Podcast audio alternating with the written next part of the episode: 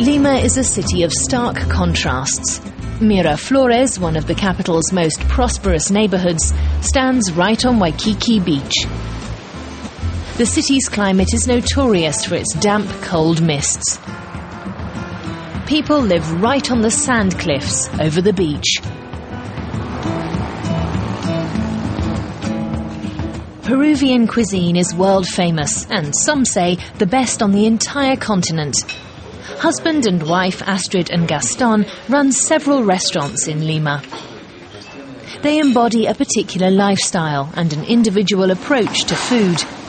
The cuisine is sophisticated and very Peruvian, but with a modern twist. It's sort of cuisine d'auteur, a bit modern. We do still serve familiar dishes too, but we add a bit more creativity, more technical work. The desserts have very modern elements. We play around with those. We experiment and play with no limits. Each restaurant has its own concept, its own personality. The Tanta, for instance, functions as a bistro. The food is light and Mediterranean with traditional Peruvian elements. Die peruanische Küche ist eine vielseitige, sehr vielseitige, sehr reiche Küche.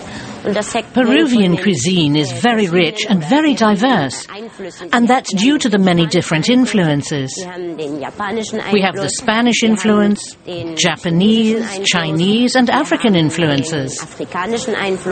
They're all equally strong. None of them really lets the other get the upper hand, and each exerts an influence on the others. Astrid Gutscher is half German and half French. She and her Peruvian husband are among Peru's most successful chefs.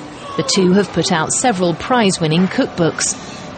Each of them has their own individual focus in the kitchen. Astrid is in charge of desserts. If you try to do the same thing as your husband, it never works out. You shouldn't even bother trying. I'd already packed my suitcases. I was off.